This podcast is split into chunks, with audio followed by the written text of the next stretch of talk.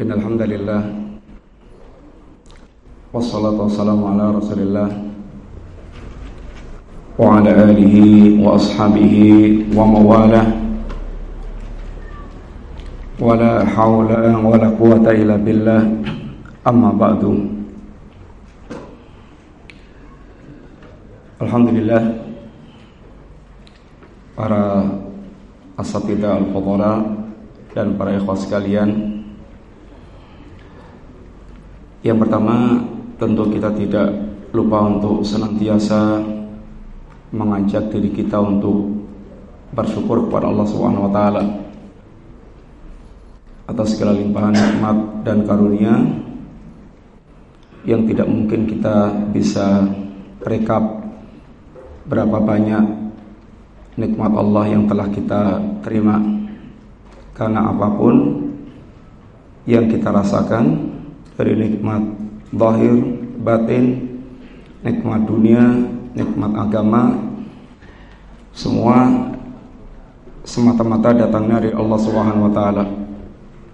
Termasuk kehadiran kita pada sore hari ini, kita tidak bergerak untuk bisa menunaikan satu di antara kewajiban agama, salat jamaah, kemudian kita bisa bersama duduk meluangkan sebentar waktu,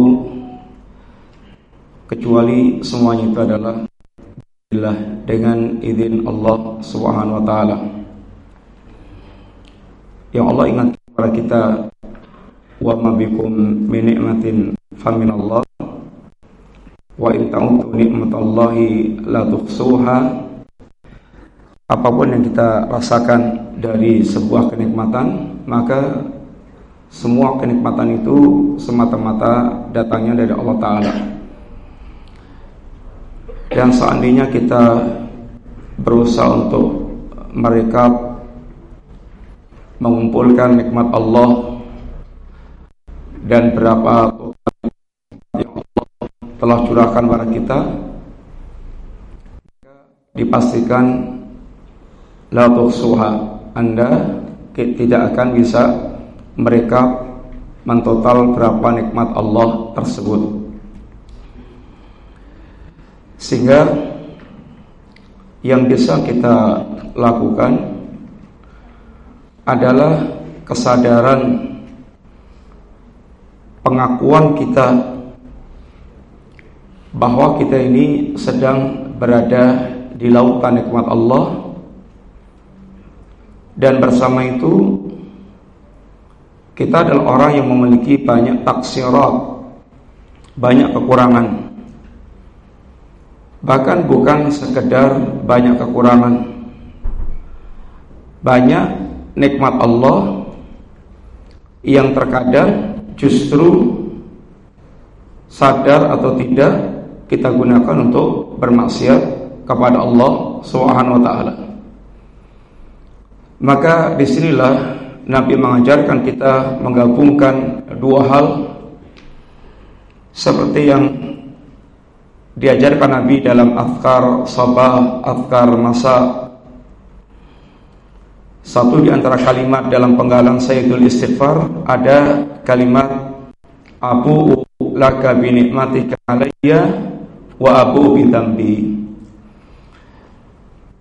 Ya Allah, aku mengakui tentang seluruh nikmat yang telah Kau curahkan kepadaku, dan aku pula mengakui tentang segala dosaku, kekuranganku, segala kesalahanku, dosa dan maksiatku.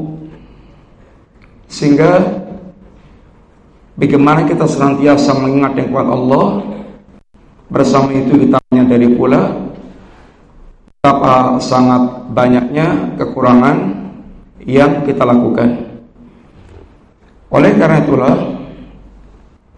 satu di antara yang diajarkan kepada kita adalah memperbanyak istighfar, bahkan bersama dengan ketaatan-ketaatan yang kita lakukan. Sebagaimana Nabi kita mengajarkan, selesai kita salat, dan salat itu bukan kemaksiatan, kita diajarkan setelah salat kita banyak-banyak sifat, kita beristighfar, astagfirullah, astagfirullah, dalam rangka kita untuk mengajarkan diri kita bahwa berapa banyak kekurangan yang kita lakukan ketika kita salat, khususnya seratus persen, tapi kita bisa menyadari berapa persen sih salat yang kita, yang kita itu miliki selama kita salat. Bahkan ketika Rasulullah menempatkan kaum mukminin yang malamnya mereka mengedupkan malam dengan qiyamul lail, tatajafa junubuhum madaji, lambung mereka jauh di tempat tidur, tetapi Allah sebutkan ketika pagi harinya, di ujung malamnya bagaimana, wabil ashari hum yastaghfirun. Bahkan Rasulullah shallallahu alaihi wasallam sendiri, beliau ketika Allah perintahkan berdakwah, dan beliau telah sangat optimal dalam berdakwah, beliau korbankan waktunya, tenaganya, bahkan kehormatan beliau, beliau tidak pedulikan segala cemoohan, kemudian gangguan orang, dan beliau diusir, mau dibunuh. Sudah di Madinah masih dikejar lagi untuk ditumpas dengan perang Badar, perang Uhud, perang Ahzab, dan semua perang yang lainnya. Akan tapi saat Nabi Allah berikan kesempatan kembali menguasai kota Mekah, menguasai penduduknya, Nabi dan telah memberikan kepemaafan kepada mereka. Tidak ada balas dendam dari Nabi shallallahu alaihi wasallam. Bahkan Nabi katakan, idhabu wa antum tulaqa, silahkan kalian pergi, kalian bebas. Kalian Nabi bisa lakukan, bisa dipenggal semuanya kepala Quraisy, tapi Nabi maafkan, Nabi bebaskan mereka. Allah pun perintahkan ketika saat demikian, sabbi bi'an bi'an bi'an agar Nabi bertasbih, bertahmid kepada Allah, dan beristighfar, meminta ampun kepada Allah subhanahu wa taala. Sehingga begitulah pendidikan Allah dan Nabi-Nya kepada kita, bersama dengan ketaatan yang kita lakukan, sehingga tidak akan muncul di seorang mukmin sifat ujub dengan apa yang telah lakukan, karena toh amal dia selain nggak tahu diterima Allah atau tidak, maka dia menyadari banyak kekurangan yang dia miliki, apa yang akan diucapkan dari keadaan yang mereka-nya ini tidak begitu jelas. Yang kedua, ikhwah sekalian, tentu jazakumullah khair yang kepada para ikhwah atau takmir yang telah memberikan kesempatan, dan khususnya kepada Ustadzuna Ustadz Amri yang terus yang harusnya layak berbicara atau menyampaikan nasihat para antum, tapi mudah-mudahan nasihat yang tidak seberapa nanti ya menjadi rumuan kita semuanya. Dan minta maaf nanti kalau saat Amri kita banyak kesalahannya, mohon dikoreksi dan nasihatnya. Eh, ya sekalian, Allah ingatkan di antara kita, minkum man yuridu dunya wa minkum man yuridu akhirah. Di antara kalian ada yang mengejar, yang menginginkan dunia, dan di antara kalian ada yang menginginkan akhirat. Menginginkan dunia itu dari maftun tingkat rendah sampai maftun tingkat berat. Dari terfitnah dengan dunia yang paling ringan sampai terfitnah dengan dunia yang berat. Dan di antara kalian ada orang yang menginginkan akhirat, sehingga dia tahu persis keberadaannya di dunia ini ngapain dan apa target yang harus dia miliki selama dia di dunia ini. kemana arah perjalanan dia, sehingga betul-betul dia sangat pandai menata segala-galanya di dunia dalam rangka mempersiapkan sukses di kampung akhirat. Yang jelas, ikhwati billah, nasihat Allah, nasihat Rasulullah shallallahu alaihi wasallam, nasihat para salaf kita, ya seharusnya kita adalah mengejar kampung akhirat. Karena kampung akhirat adalah memang kehidupan yang hakiki. Wa innad daral akhirah layal hayawan law kanu ya'lamun. Sesungguhnya kampung akhirat itu adalah kehidupan yang sesungguhnya, seandainya mereka mengetahui. Akan tapi kebanyakan manusia kata Allah nggak tahu, sehingga mereka tidak banyak, sehingga tidak banyak orang yang mereka menginginkan kampung akhirat. Tapi Allah kasih tahu, yang mau tahu Allah kasih tahu, bahwa akhirat itu semuanya khairun wa abqa, segalanya lebih baik dan lebih kekal. Rasulullah shallallahu alaihi wasallam ketika menggambarkan antara pencari akhirat dan pencari dunia, Nabi katakan, man kana man kana fil akhirah hammahu, barang siapa yang akhir itu menjadi cita-cita utama dia, cita-citanya itu adalah mengejar kampung akhirat.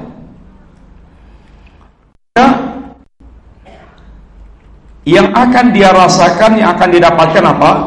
Satu, ja'alallahu ghinahu fi qalbi, Allah akan menjadikan kekayaan itu ada di hatinya. Dia akan tampil qanaah, merasa cukup dengan pemberian Allah, bermentalnya mental orang kaya. Dia dermawan, bukan mental kere yang dermis, suka minta, menggantungkan orang. Dia adalah orang yang Allah berikan hatinya kekayaan, merasa cukup dengan pemberian Allah Ta'ala, sehingga dia akan tercegah dari sifat-sifat rakus kepada dunia dan semisalnya. Yang kedua, wa jama'a syamlah, Allah akan kumpulkan urusannya. Orang yang mereka hidupnya untuk mengejar kampung akhirat, ibaratnya tidak ada detik-detiknya yang sia-sia, tidak ada rupiah yang keluar yang sia-sia, tidak ada tetesan keringatnya yang sia-sia. Semuanya Allah akan kumpulkan dan Allah balas. Allah itu asy-syakur, zat yang membalas setiap perbuatannya sekecil apapun, kalau memang dia usahanya yaitu mencapai kampung akhirat. Allah akan balas. Dan balasan Allah bahkan asyrah ila sab'i mi'atin dhifin ila am'afin kathirah, sepuluh sampai tujuh ratus kali, sampai lipatan yang tidak terhingga. Tidak ada sedikit pun kerugian orang mereka mencapai kampung akhirat. Gak ada capek yang sia-sia, gak ada. Letihnya, kemudian pengorbanannya, diemnya, geraknya, gak ada sia-sia. Allah akan kumpulkan semuanya. Urusannya pun menjadi teratur, hatinya itu tertata. Antum lihat kehidupan orang yang mereka mencari kampung akhirat, dari batas subuh, dari bangun tidur sampai tidur lagi, itu memiliki uh, kurikulum program kehidupan yang bagus, yang manfaat semuanya itu. Karena memang kehidupan seorang yang mereka mencari kampung akhirat, Allah plot itu semuanya manfaat. Idealnya semuanya memberikan manfaat, karena ahabbun nasi ilallah Fa'uhum linas. Orang yang paling Allah cintai di kalangan kaum muslimin adalah orang yang bermanfaat bagi manusia, dengan hartanya, dengan ilmunya, dengan tenaganya, dengan jabatannya, dengan nasihatnya dan seterusnya. Sehingga kehidupannya memang betul-betul kehidupan yang seperti dikatakan oleh Nabi Isa, wa ja'alani mubarakan aina ma kuntu. Jadikan aku selalu berkah dimanapun aku berada, dan berkah adalah kasratul khair wa subutu, banyaknya kebaikan dan kebaikan. Seorang muslim, seorang muslim kehidupannya melimpah dengan berbagai macam kebaikan-kebaikan. Bahkan walaupun setelah mati meninggalnya pun, bagaimana diajarkan kita memiliki peninggalan-peninggalan yang bagus, yang menjadikan sebutan yang baik di generasi setelah kita, kita di uh, yaitu semangat Nabi untuk memiliki amalan, tinggalan, wakaf yang bisa dimanfaatkan manusia, apakah ilmunya, buku-bukunya, dan seterusnya, sehingga dikenang oleh manusia dan betul orang pemandang sebagai orang yang memang berkah kehidupannya itu. Dan para ulama adalah kehidupannya, sehingga kematian mereka yang ratusan tahun yang lalu seakan-akan masih hidup di tengah-tengah kita. Banyak orang masih menyebut tentang nama-nama beliau. Wajah ma'asyamlah, urusannya kalau Allah kumpulkan semuanya. Wa'atati dunia wa'id. Bahkan dunia itu terkadang datang pada dia dalam keadaan sebagai atau datang siap untuk melakukan yang diperintahkan itu, dalam keadaan dia mundur-mundur, pelayan, memperbudak, tetapi dunia akan datang sebagai pelayan untuk melayani dia. Ini adalah orang-orang yang mereka orientasi kehidupannya akhirat. Maka untuk bagaimana para akhnia di kalangan kaum muslimin, kalangan para salaf kita, dunia mereka datang melimpah, tapi dunia datang bukan sebagai fitnah yang memfitnah mereka, tapi dunia menjadi kendaraan untuk menuju sukses kampung akhirat. Dunianya menjadi aset perdagangan kepada Allah Subhanahu Wa Taala. Utsman bin Affan, kita tahu semuanya, seorang saudagar yang super kaya. Berapa banyak beliau telah mengeluarkan hartanya fisabilillah. Beliau pernah memberi semua rumah tangga senilai kira-kira dua puluh ribu dinar. Satu dinar itu dikatakan sekitar satu koma empat sekian atau empat sekian gram. Kalau satu gramnya sekarang berapa?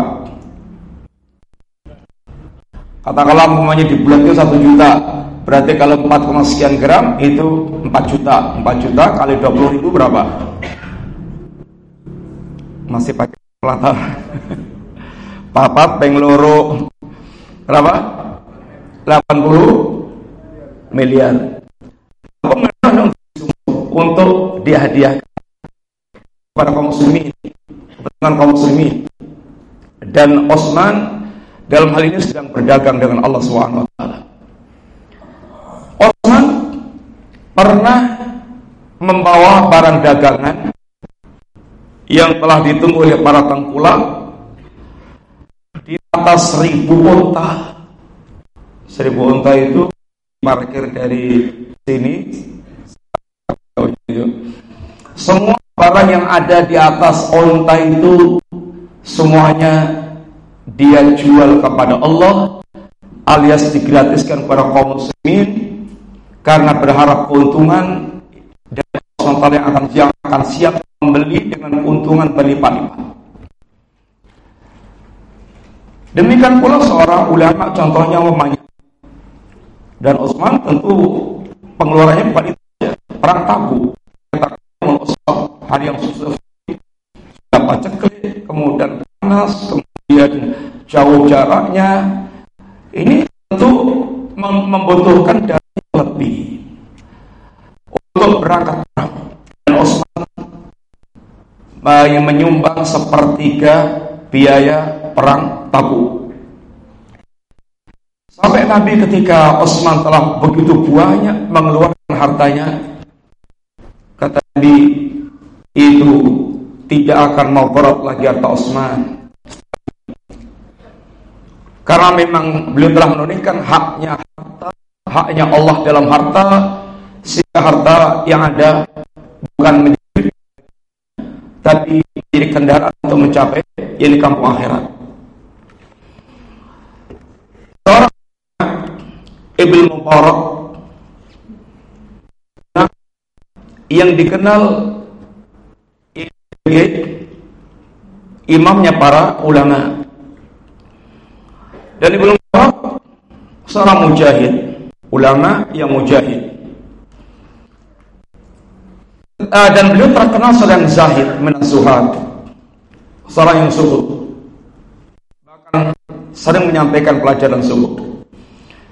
Tapi Ibnu Mubarak sungguhnya orang yang sangat kaya, kaya raya, sehingga banyak mengkafil para ulama, mengkafil para para batul ilmi, melunasi hutangnya manusia, bahkan pernah mengajikan sekampung, pulang pergi bahkan dengan oleh-olehnya gratis. Ini Al-Imam Ibn al-Mubarak. Harta mereka, harta di tangan mukmin, harta itu sangat berfaedah, manfaat, bukan menjadi fitnah buat dia. Hidup yang tutun sangat luar biasa yang dialami seorang mukmin yang memang orientasinya kampung akhirat. Karena dia tahu bahwa dunia adalah darul bala, bukan darul jasa. Saatnya dia menanam, saatnya dia bekerja, saatnya dia ber itu uh, melakukan sesuatu. Memang Allah telah berikan balasan tapi sebagian, belum seluruhnya. Adapun balasan sempurna, wa innama tuwaffawna ujurakum yaumal qiyamah. Adapun balasan sempurna yang Allah berikan kelak di hari kiamat. Tuntas. Bahkan balasan yang jauh berlipat-lipat daripada amal manusia. Maka dikatakan la yadkhulul la yadkhulul jannata ahadun bi amali. Tidak ada seorang yang masuk surga semata-mata dengan amalnya itu. Enggak ada. Didik seorang untuk dia bersantai-santai beramal dan bahkan tidak perlu beramal, toh masuk surga bukan karena amal, bukan begitu.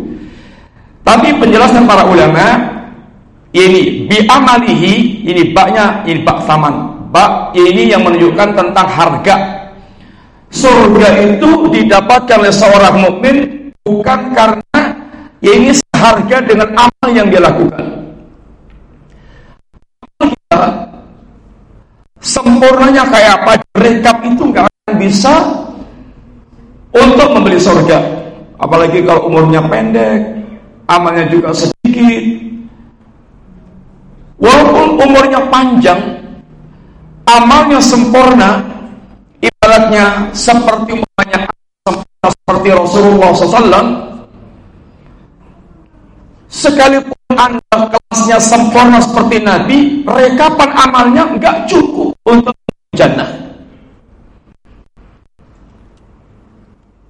Sampai kata para sahabat, wala anta ya Rasulullah wala ana, termasuk saya, illa ayataghammadan yallahu bi rahmatin wa fadlin, kecuali kalau Allah mencurahkan kepada rahmat dan karunia-Nya, sehingga masuk kita ke jannah semata-mata dengan karunia dan rahmat Allah subhanahu wa taala,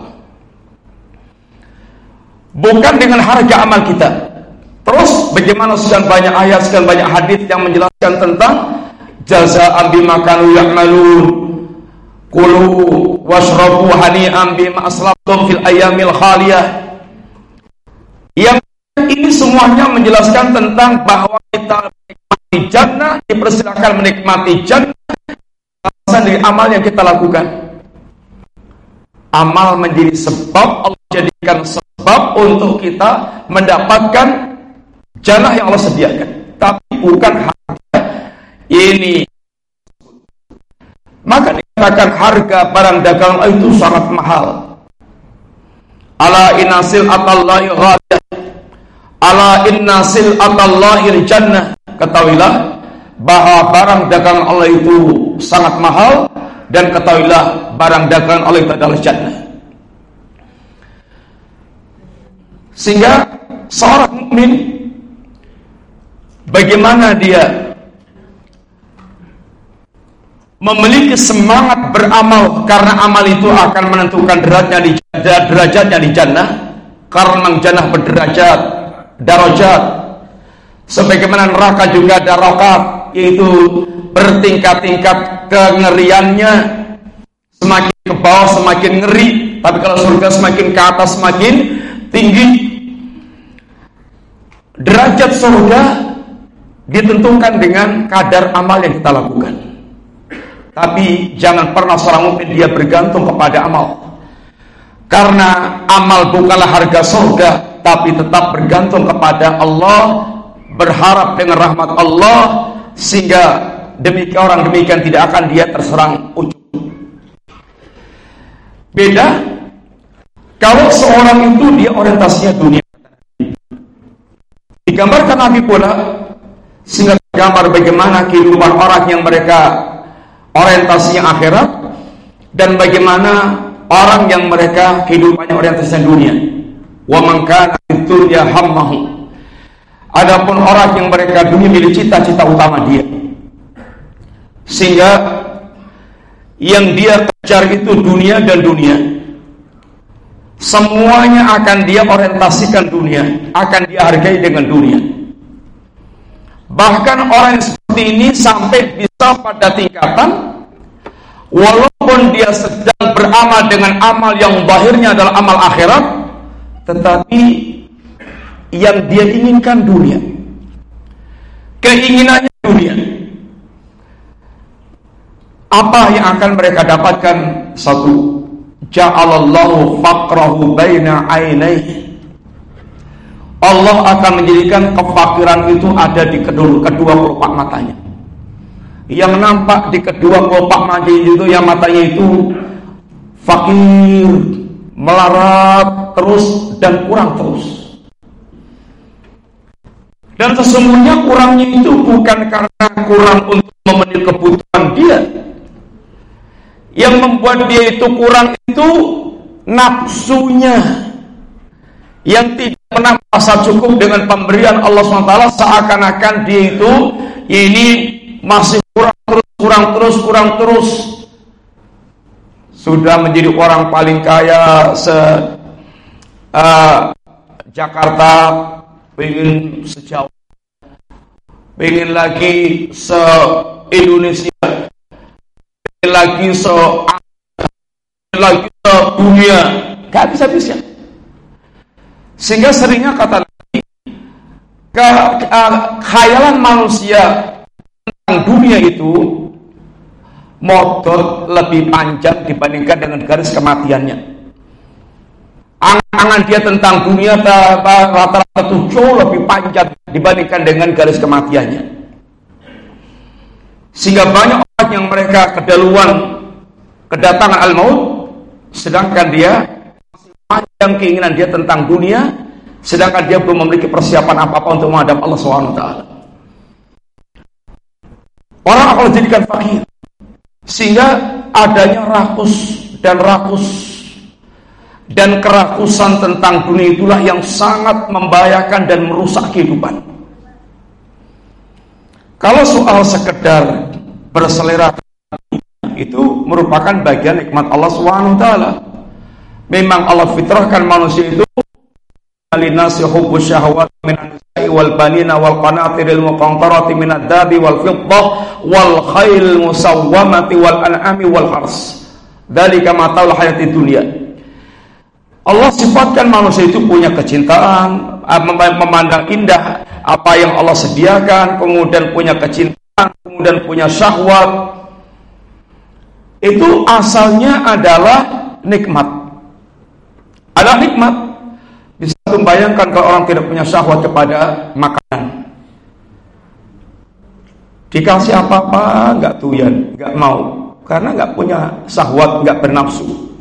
Kasih sate, kasih soto, kasih gudeg, kasih belas, nggak ada yang minat, karena nggak bernafsu. Namanya orang nggak bernafsu, ya kasih apa-apa nggak begitu, nggak begitu, nggak begitu mau. Beda dengan orang yang mereka bernafsu, bersahwat, atau melihatnya penuh dengan keindahan dan kecintaan, itu menjadi dorongan yang sangat kuat untuk mendapatkannya. Sehingga antum bekerja keras, Anda bekerja keras untuk mendapatkan apa yang disenangi itu. Kalau dalam batas sewajarnya untuk memenuhi kebutuhan hidupnya, karena itu mau karena memang dibutuhkan untuk memenuhi kebutuhannya itu, kita butuh wanita, kita butuh anak, kita butuh ya ini kehidupan yang menopang kehidupan kita, yang dengan itu semuanya akan dunia akan menjadi ya ini makmur dan bagus. Dengan kita memiliki ketertarikan dengan wanita, kemudian orang menikah, kemudian bisa punya anak, beranak pinak, makmur dunia dengan banyak anak. Kemudian bersahwat dengan harta, dia bekerja dengan keras, dia mencintai keluarganya, dia bekerja bertanggung jawab untuk keluarganya. Itu asalnya nikmat-nikmat aja. Menjadi musibah dan malapetaka itu kalau sudah kerasukan ambisi, kemudian membuat lalai, membuat lalai. Maka Allah ingatkan, ya ayyuhalladzina amanu la tulhikum amwalukum wala auladukum an dzikrillah. Silakan beristri, silakan beranak, silakan berharta, tapi harus tahu jangan sampai itu semuanya membuat luka dengan Allah Subhanahu wa taala, bahkan seharusnya menjadi ladang untuk semakin mendekat kepada Allah dengan semua yang Allah berikan kepada kita. Ambisi kepada dunia dan merasa terus dia kurang dengan dunia, itu yang merusak kehidupan manusia, merusak. Maka madibani jai'ani ursila fi ghanamin bi afsada min khirsil mar'i 'alal mal wa syarafil. Dua serigala lapar yang dilepas domba. Tentu bagi domba kedatangan dua, apalagi dua, sudah nggak ada bayangan dia akan selamat. Dia nanti akan dimakan oleh serigala ini. Bahaya besar intinya bagi domba, kedatangan dua serigala lapar ini bahaya besar. Ini tidak lebih berbahaya, tidak lebih berbahaya dibandingkan dengan orang yang mereka ambisius dengan harta. Dia punya ambisi sangat dengan harta dan gila hormat. Daya rusaknya kepada agama itu lebih dahsyat, lebih berbahaya dibandingkan sekedar dua serigala lapar yang dilepas domba. Lihat bagaimana orang mereka itu dalam rangka memenuhi ambisi mendapatkan harta. Mbok ya gajinya satu bulan sudah lima ratus juta. Itu kalau dia berkesempatan untuk korupsi, ya korupsi. Kurang. lima ratus juta itu kurang. Padahal kalau untuk memenuhi kebutuhannya itu sungguhnya sedikit. Makanya diingatkan ketika membacakan ayat Al-Hakumut Takatsur, itu kata Nabi, ya qul ibnu Adam, mali mali. Anak Adam mengatakan hartaku hartaku. Manusia selalu tiap hari hartaku hartaku. Ini rekapan hartanya, jumlah hartanya dan seterusnya, yang terus dia selalu perhatikan hartanya, hartanya, hartanya, hartanya. Kata Nabi, anak Adam, harta Anda itu hanya tiga loh. Ma'akalta fa'afnaita wa ma afayni wa ma labista faqlaita wa ma aqawa mastasaqta fatasaqta faqaita. Harta Anda itu satu, yang Anda makan lalu habis. Itulah dunia yang Anda nikmati. Harta Anda yang Anda nikmati. Anda yang Anda makan lalu habis. Dan kita ini makannya ya gak banyak. Antum punya uang umpamanya sampai triliunan, miliar atau ratusan miliar sampai triliunan, itu mbok ya mau pesen kuliner sak Jakarta tuh bisa semuanya dihadirkan, sampai dia bisa sak alun-alun, sak lapangan kebak. Hanya kalau sudah semuanya itu, antum mau menikmatinya itu seberapa untuk bisa masuk politik? Kan menikmati itu kan diantaranya kita makan. Terus yang antum mau masukkan berapa? Paling ini kalau makan ya sepiring, dua piring. Antum paksa sampai sepuluh piring, sampai dendel, sampai nyundul uh, telak ini. Ya siapkan ambulan, nanti diangkut ke rumah sakit. Dikit, kita makan dikit. Yang kita pakai ya baju, ya mobil, rumah, ya perabot segala macam. Antum punya duit itu bisa sepuluh lemari masuk toko baju, cocok ambil tutup. Sampai kemudian sepuluh lemari, ratusan setek. Terus matinya bagaimana? Ya pakai. Terus kalau sekarang pakai berapa setel? Ya hanya satu dua tiga setel, paling maksimal tiga setel. Mungkin kalau pas waliman berdandan pakai baju yang bagus macam-macam ya, ya ini sekitar itu satu dua tiga. Apa antum bilang biar dikasih atau dibilang kaya sekali pakai sepuluh setel itu ditumpuk-tumpuk didobel-dobel ya berapa kali? Niku nabi cycling apa? Nabi sinting. Ya tentu hanya sedikit yang kita nikmati. Buat rumah, setiap ada properti nawarin beli, beli, beli sampai sepuluh rumah. Satu rumah sepuluh kamar. Berarti sepuluh kali sepuluh berapa? seratus kamar. Kasurnya semuanya itu uh, K W satu. Datang dari luar negeri. Terus antum mau menikmati rumahnya gimana caranya? Setiap kamar tidur semuanya gitu. Sekali tidur berapa kasur? Ya satu, satu aja. Itu pun terkadang tidurnya belum tentu nyenyak.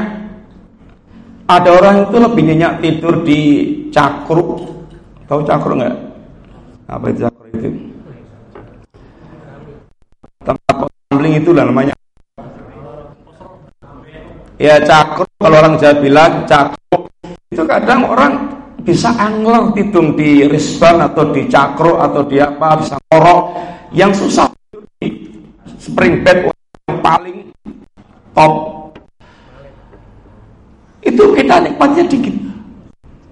Anda bisa beli mobil miliaran dijajar di rumah, pakai berapa mobil? Ya satu dong, masa muter-muter dua puluh empat jam mobil nggak mungkin, bisa mati di mobil nanti. Yang kita nikmati dikit. Sehingga anak Adam, harta ada yang Anda makan, yang Anda pakai, lalu yang Anda sedekahkan. Yang kita makan ya habis, yang kita pakai ya sudah, ya usang.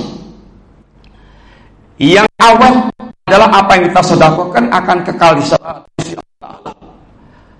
Apa yang disedekahkan, apa itu akan kekal bagi Anda.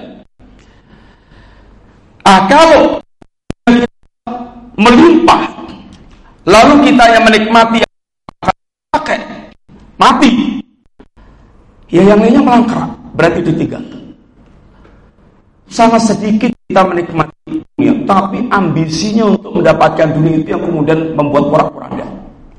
Maka Nabi katakan, wa farraqa syamlah, urusannya Allah buat berantakan. Urusan dengan Allah berantakan, urusan dengan makhluk berantakan.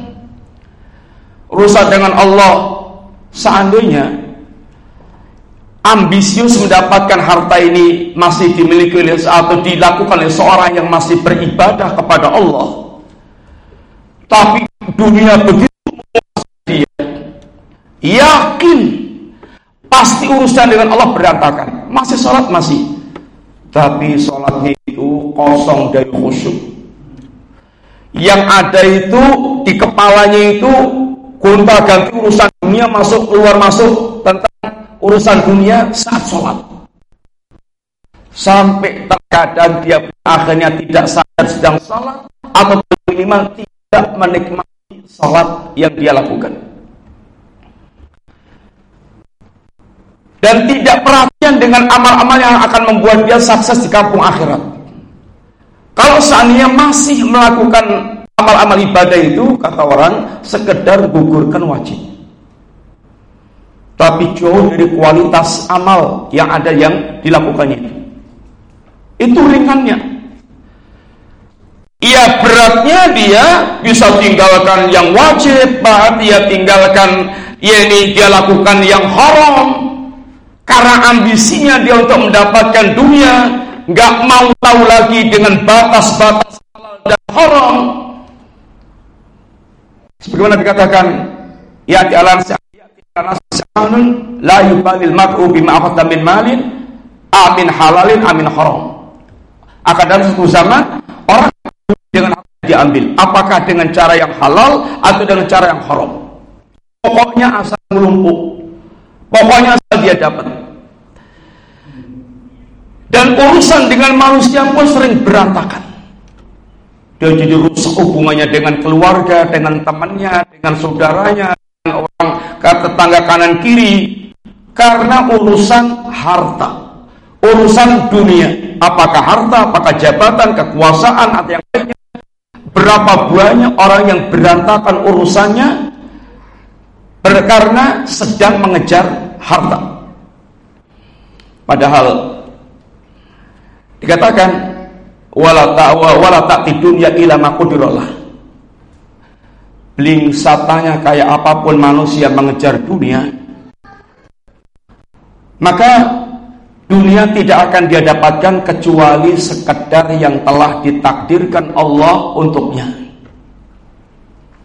Kayak apapun dia mengejar dunia, maka tidak akan datang dunia kepada dia kecuali sekedar yang ditakdirkan Allah adanya. Dan Nabi kita telah mengajarkan kepada kita, Inna ruhal qudus nafata fi rawi annal insana lan yamut hatta sa'ata yastamila ini ajalu wa awarisku. Jibril telah membisikkan dalam hatiku bahwa manusia itu tidak akan mati sampai tuntas jatah ajal dan rezekinya. Lalu apa masih perlu kita bekerja keras? Ya masih. Itu soal berita takdir Allah dan kita nggak tahu takdir kita kayak apa. Kata Nabi, bagaimana kita harusnya bersikap? Fattaqullaha, tetap hendaklah kalian bertakwa kepada Allah Ta'ala. Teruslah anda ini hidup dalam keadaan bertakwa kepada Allah Subhanahu Wa Ta'ala. Wa ajmilu fit talaq, dan perbaguslah cara kalian mencari harta. Jangan sampai terlambatnya datangnya jatah rezeki anda membuat anda melakukan yang diharamkan oleh Allah Subhanahu Wa Ta'ala. Ini adalah apa yang dijelaskan oleh Nabi Sallallahu Alaihi Wasallam. Sehingga kehidupan kita pilihan, anda mau mencari kampung akhirat atau anda mencari, mau mencari dunia, dan anda ini selalu utamakan dunia. Yang jelas gambarannya kurang lebih seperti yang telah Rasulullah shallallahu alaihi wasallam sampaikan kepada kita. Ali bin Abi Thalib pernah memberikan ungkapan tentang kehidupan dunia kita ini, irtahalatid dunya mudbiratan wartahalatil akhirah mubilatan. Dunia ini berjalan meninggalkan kita, sehingga antum mau kejar kencengnya kayak apa tentang dunia ini, itu sampai jantung kita mandek, paru-paru kita putus, umur kita habis, kita jasad kita masuk kubur, dunia akan ini goodbye dan lanjut sampai waktu yang Allah tentukan. Kencangnya kayak apa kita kejar dunia, kita ini akan ditinggal oleh dunia. Kemudian yang tersisa tinggal pertanggungjawaban di hadapan Allah Subhanahu wa taala. Dan dunia itu kalau dikejar sifatnya ngawi-ngawi. Sifatnya ya, dikejar, dikejar semakin kencang, kita berhenti sifatnya ngawi-ngawi. Ngawi-ngawi tahu enggak? Ya, tiawi-awi. Tiawi-awi, ayo, ayo, ayo. Sehingga orang uh, ambisi untuk mengejar dunia karena punya bayangan seribu satu bayangan tentang kini dunia. Tapi kalau dikejar, semakin kencang dunia larinya itu. Sehingga sampai ngos-ngosan kayak apa ngejarnya itu, sampai jantungnya pedot, habis umur dia, jungkel ke kuburan, dianya belum persiapan untuk menghadap Allah. Ya, tamat riwayat kita, dunia bablas terus. Selamat tertipu oleh manusia, tinggal kemudian mempersiapkan pertanggungjawaban di hadapan Allah Subhanahu wa taala. Akhirat berjalan menyambut kita. Kita mau lari kemanapun dan kayak apapun, pasti ketemu dengan kampung akhirat. Lari nggak mau sholat, lari nggak mau ke masjid, lari nggak mau taklim, lari lari nggak mau kenal agama, lari lari lari. Kayak apapun anda lari dari kampung akhirat, pasti ketemu kampung akhirat. Kenapa? Gerbangnya kampung akhirat adalah al-maut, kematian. Anda lari kayak apapun, kematian jumpai kita dimanapun. Walau kuntum fi buruji musayyadah, walaupun anda mau delik bersembunyi di bentang yang kokoh, tetap akan dijumpai oleh al-maut. Gak bisa kita menghindar daripada al-maut. Qul innal mauta alladhi tafirruna minhu fa innahu mulaqikum. Katakanlah kematian yang kalian selalu lari-lari. Kalau sakit berobat, kalau lapar makan, kalau haus minum, kalau kepanasan ngeyuk. Itu semuanya bentuk lari dari kematian agar dia enggak mati. Tapi kayak apapun anda mau lari dari kematian, kematian pasti akan menjumpai anda. Dan masalahnya bukan sekedar kita mati, tapi pasca kematian itu yang justru sangat dahsyat dan mengerikan. Sehingga Allah ingatkan, wattaqu yawman turja'una fihi ilallah, thumma tuwaffa kullu nafsin ma kasabat wa hum la yuzlamun. Yang justru perlu dipersiapkan hari-hari saat kita menghadap Allah Subhanahu wa taala. Apa yang sudah kita siapkan untuk menghadap Allah? Akhirat berjalan menyambut kita. Dan apa yang telah kita siapkan untuk kedatangan kampung akhirat. Yang mau meninggalkan kita, kita kejar sampai habis-habisan. Yang mau, yang datang menyambut kita, enggak kita pikirkan sama sekali. Dan kata sahabat Ali radhiyallahu anhu, wa kullu minhuma banun. Keduanya memiliki para penggemar, memiliki anak-anak. Ada abna'ud dunia, ada abna'ul akhirah. Abna'ud dunia itu ya orang-orang yang mereka baktinya kepada dunia, dia habiskan hidupnya itu untuk dunia, pikirannya, tenaganya dia habiskan untuk mendapatkan dunia, sehingga semua apa yang menjadi tuntutan dunia dia siap, sami'na wa ta'na, dengan dunia itu anak-anak dunia. Sehingga kalau untuk urusan dunia siap, mau jam dua, mau jam tiga malam siap. Ada orang ikut training, ikut coaching dalam rangka untuk ya, bagaimana kiat mendatangkan keuntungan miliaran dalam sebulan umpamanya. Itu orang yang ikut itu, oh ya, trainingnya itu, coachingnya itu sampai jam tiga malam itu ya melek terus. Semangat, ngantuk dikit diajak luja-luja, itu mau-mau aja. Itu karena terbayang tentang keuntungan-keuntungan dunia, sehingga dia siapkan waktunya, tenaganya. Kalau untuk urusan dunia, walaupun harus ke Amerika, walaupun harus kemana, walaupun harus kemana, siap, siap. Tapi kalau untuk urusan akhirat, karena punya bayangan, wong tonggo masjid aja yang nggak pernah sikilnya mampu masjid, karena memang tidak ada, tidak tergerak sama sekali.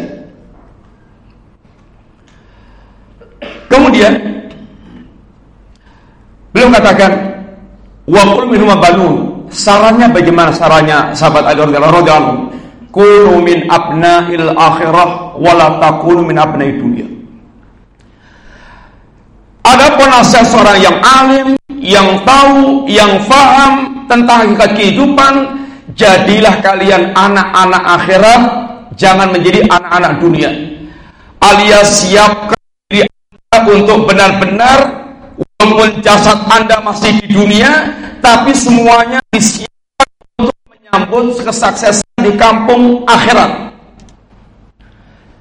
Jadikan semua yang kita, kita tentang dunia ini kendaraan untuk mencapai kampung akhirat. Itu anak-anak akhirat. Mau jadi pejabat, mau jadi rakyat, mau jadi konglomerat, mau jadi orang melarat, semua akan dijadikan kesempatan untuk mendapatkan ini kampung akhirat. Ini orang menjadi anak-anak akhirat. Lalu yang belum ingatkan lagi di antaranya, fal yauma amalun wala hisabun wa ghadan hisabun wala amalun. Hari ini adalah hari-hari kita bekerja, beramal. Yang ada sedang bekerja dan belum waktunya istirahat. Imam Ahmad ditanya sampai kapan kita itu yaitu bekerja beramal seperti ini, sampai kakinya melangkah di surga, sampai kakinya menginjak di surga. Karena dunia adalah memang tempat kita kerja, yang ada itu amal-amal, kerja, kerja, kerja, kerja, beramal. Belum jam istirahat, belum jam untuk kita terima gaji yang sempurna. Yang ada adalah beramal dan beramal. Belum ada balasan yang sempurna. Udah ada sih, balasan ada, karena Allah pasti akan membalas di dunia walaupun di dunia sekarang ini, tapi belum pembalasan yang sempurna. Di balasan di dunia apa di antaranya itu? Seperti Allah katakan, man amila salihan min dzakarin aw untha wa huwa mu'min falanuhyiyannahu hayatan thayyibatan.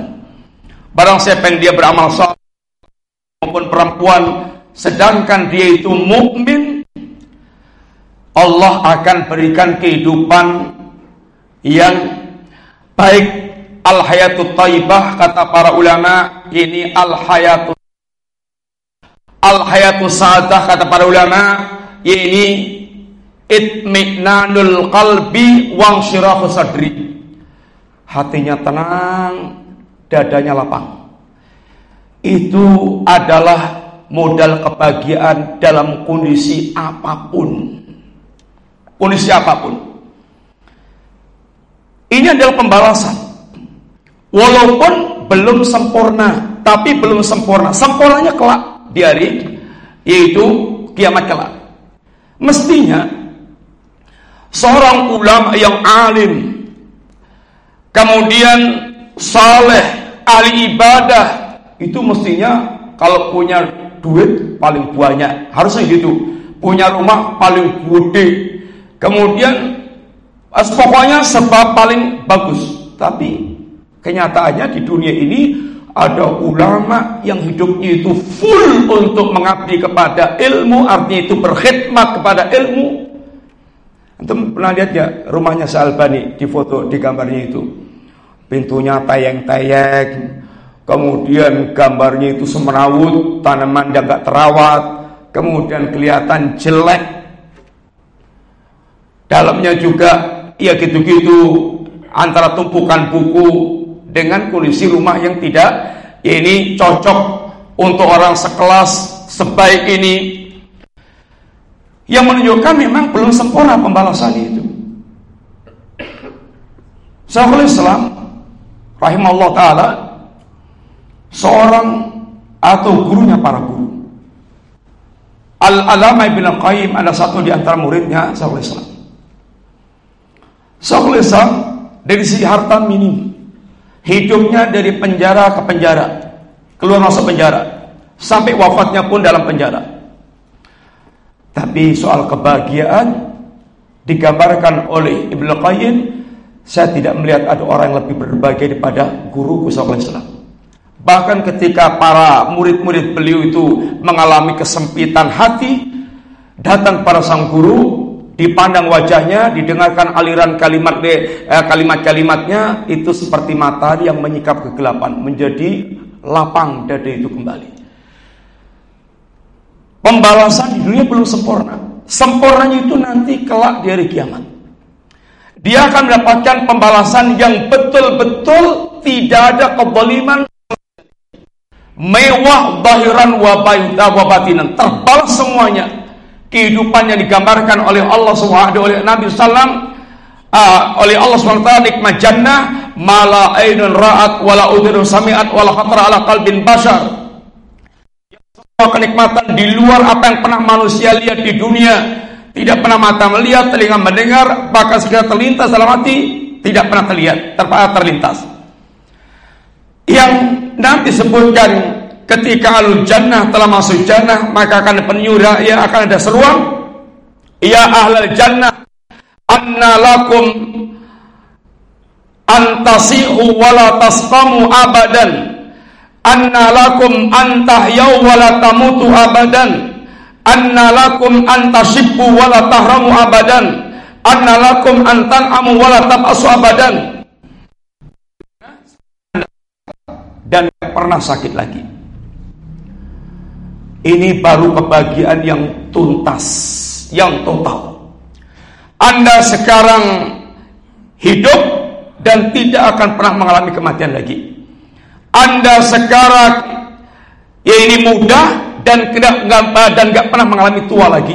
Dan Anda sekarang nikmat, nggak pernah mengalami sengsara lagi.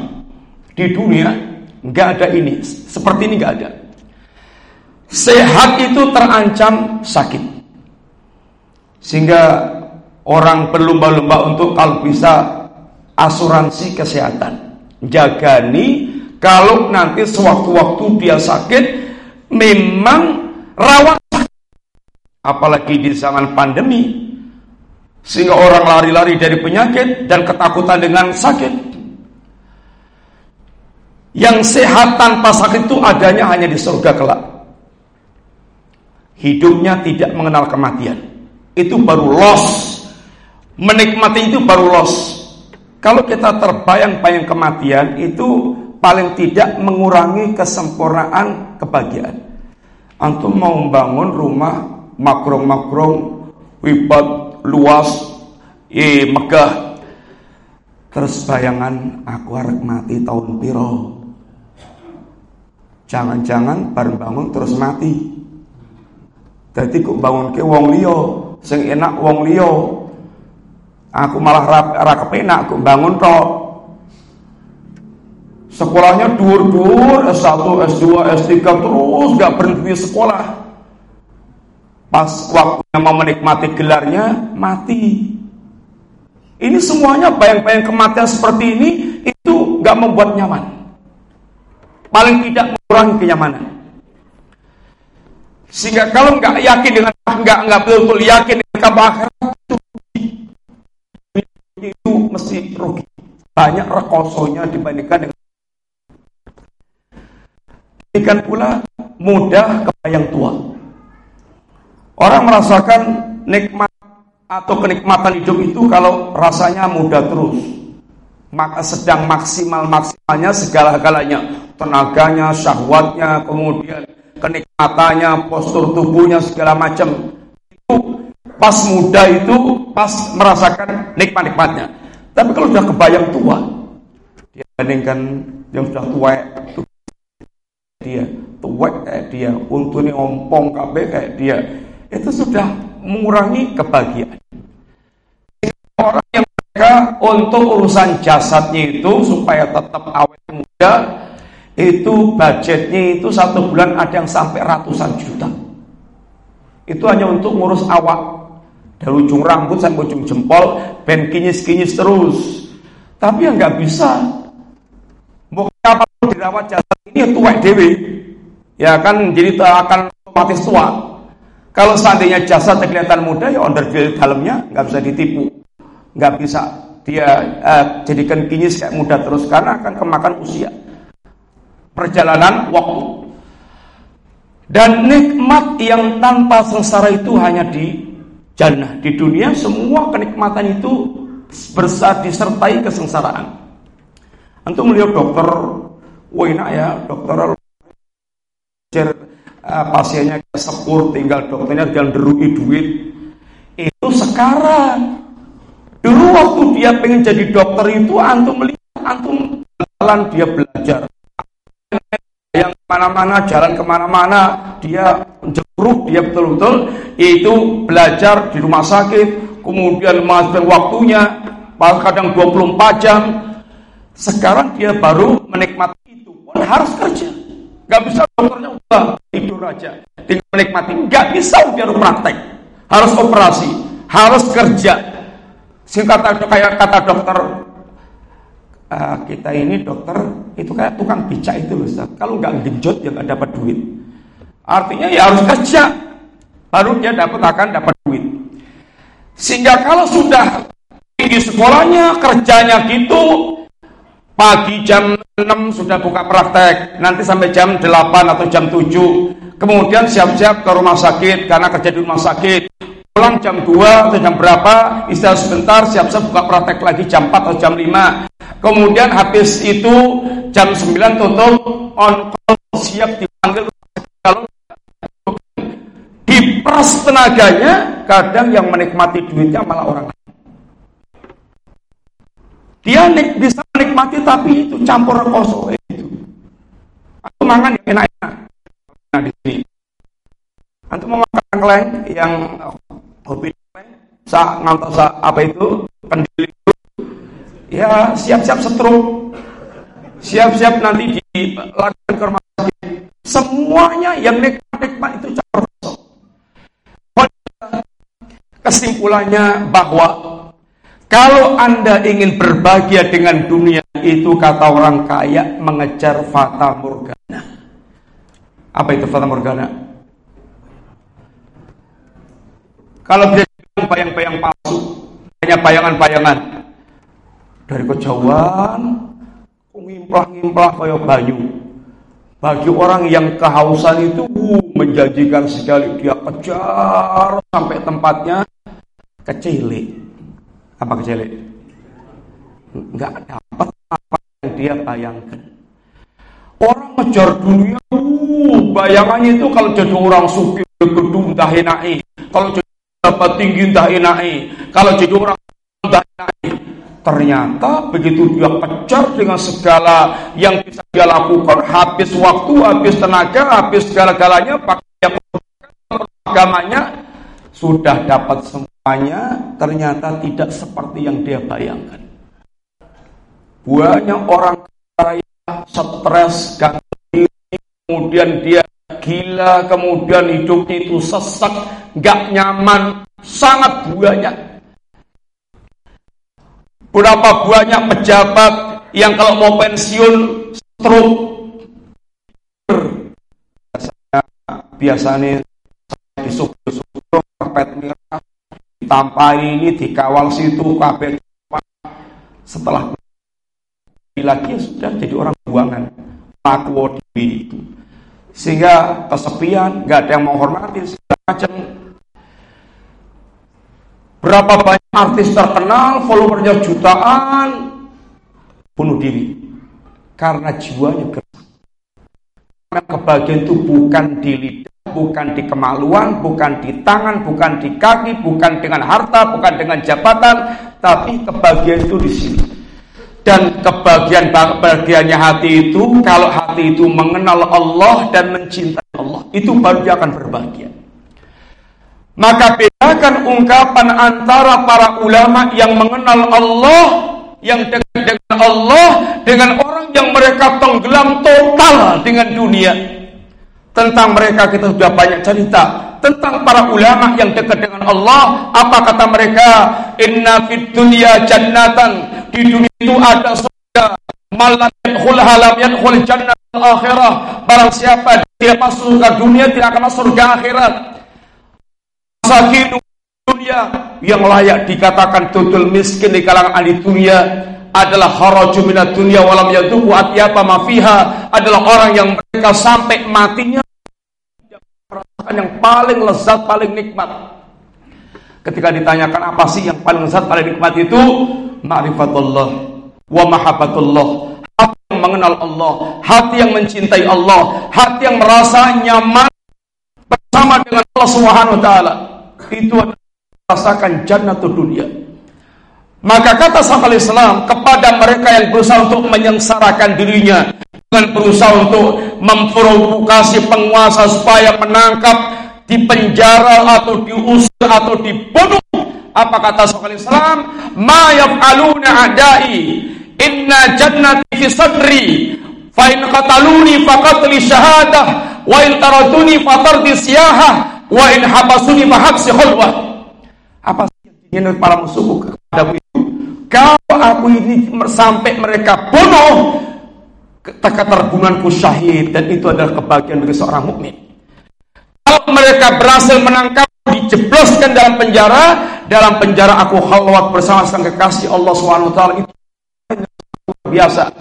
Kalau mereka berhasil mendeportasi, dalam kata usiranku adalah rehlah, yaitu wisata, diversi, semuanya keluasan kelapangan dada bagi beliau. Ini ceritanya orang-orang yang mereka mengenal Allah dan hidupnya Allah, mendapatkan ayat Allah. Dia merasakan dunia adalah kebahagiaan yang akan berlanjut di di barzah dan di kamar makin sempurna. Karena itulah kata sahabat yang Imam Ibnu Qayyim dari ayat wa innal abrara la fi na'im wa innal fujjara la fi jahim. Bagi orang yang mereka al-abrar, orang mukmin yang beriman, yang bertakwa kepada Allah Subhanahu wa taala, yang orang-orang yang baik, maka baginya adalah yakni naim, kenikmatan. Dan bagi orang yang mereka ini fujar, durhaka, orang yang mereka durhaka kepada Allah, jangan sangka naim dan jahim itu hanya di jannatul naim dan neraka jahim, tapi fidaun di tempat, di tempat kampung.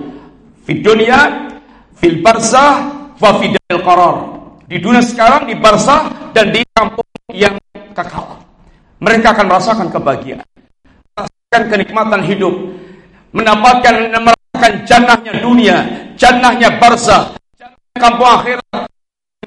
Akhirnya mereka di dunia di barzah, di kampung akhirat, di dunia jahimnya mereka adalah kehidupan yang masata bongka. Wa man a'rada an dzikri fa inna lahu ma'isyatan dhanka, berpaling dari petunjukku, berpaling dari Al-Qur'an, dari as-sunnah, dari bimbingan para nabi, bimbingan agama, dia hidup liar dengan hawa nafsunya, maka bagi mereka adalah kehidupan yang sempit, walaupun bersama mereka rumahnya luas, mobilnya banyak, uangnya banyak, dunianya luas, jabatannya tinggi, luas dengan dia berpaling dari agama akan menghasilkan kehidupan yang sempit dalam kehidupan mereka.